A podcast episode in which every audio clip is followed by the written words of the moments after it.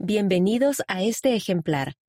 Puntos destacados de la Conferencia General Semestral número 192. La manzana del templo estuvo tranquila durante la Conferencia General Semestral número 192 de la Iglesia. Se detuvo el sonido de la construcción en los jardines y la adaptación sísmica del histórico Templo de Salt Lake. Sin embargo, un tipo diferente de paz llenó nuestros hogares y corazones cuando pausamos los sonidos del mundo para escuchar a los profetas y apóstoles vivientes. Hoy y mañana, ustedes seguirán escuchando la verdad desde este púlpito, enseñó el presidente Russell M. Nelson, con ese brillo característico en la mirada. Con espíritu de oración, pidan al Señor que les confirme que lo que han escuchado es verdadero. Véase la página 29. A lo largo de la conferencia, los discursantes enseñaron verdades que fortalecen el testimonio, entre ellas el hacer y guardar convenios sagrados. Véanse las páginas 95 y 73. Recibir revelación personal, véase la página 16 y el discipulado. Véase la página 77.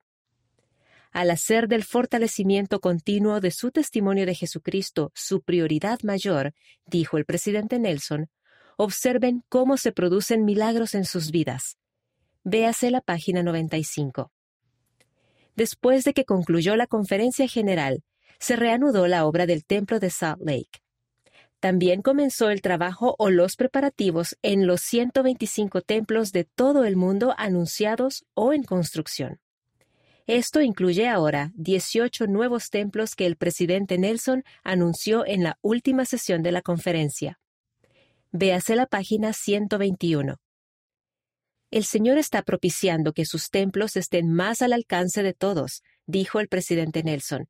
Está acelerando el ritmo al que construimos templos, está aumentando nuestra capacidad de ayudar a recoger a Israel.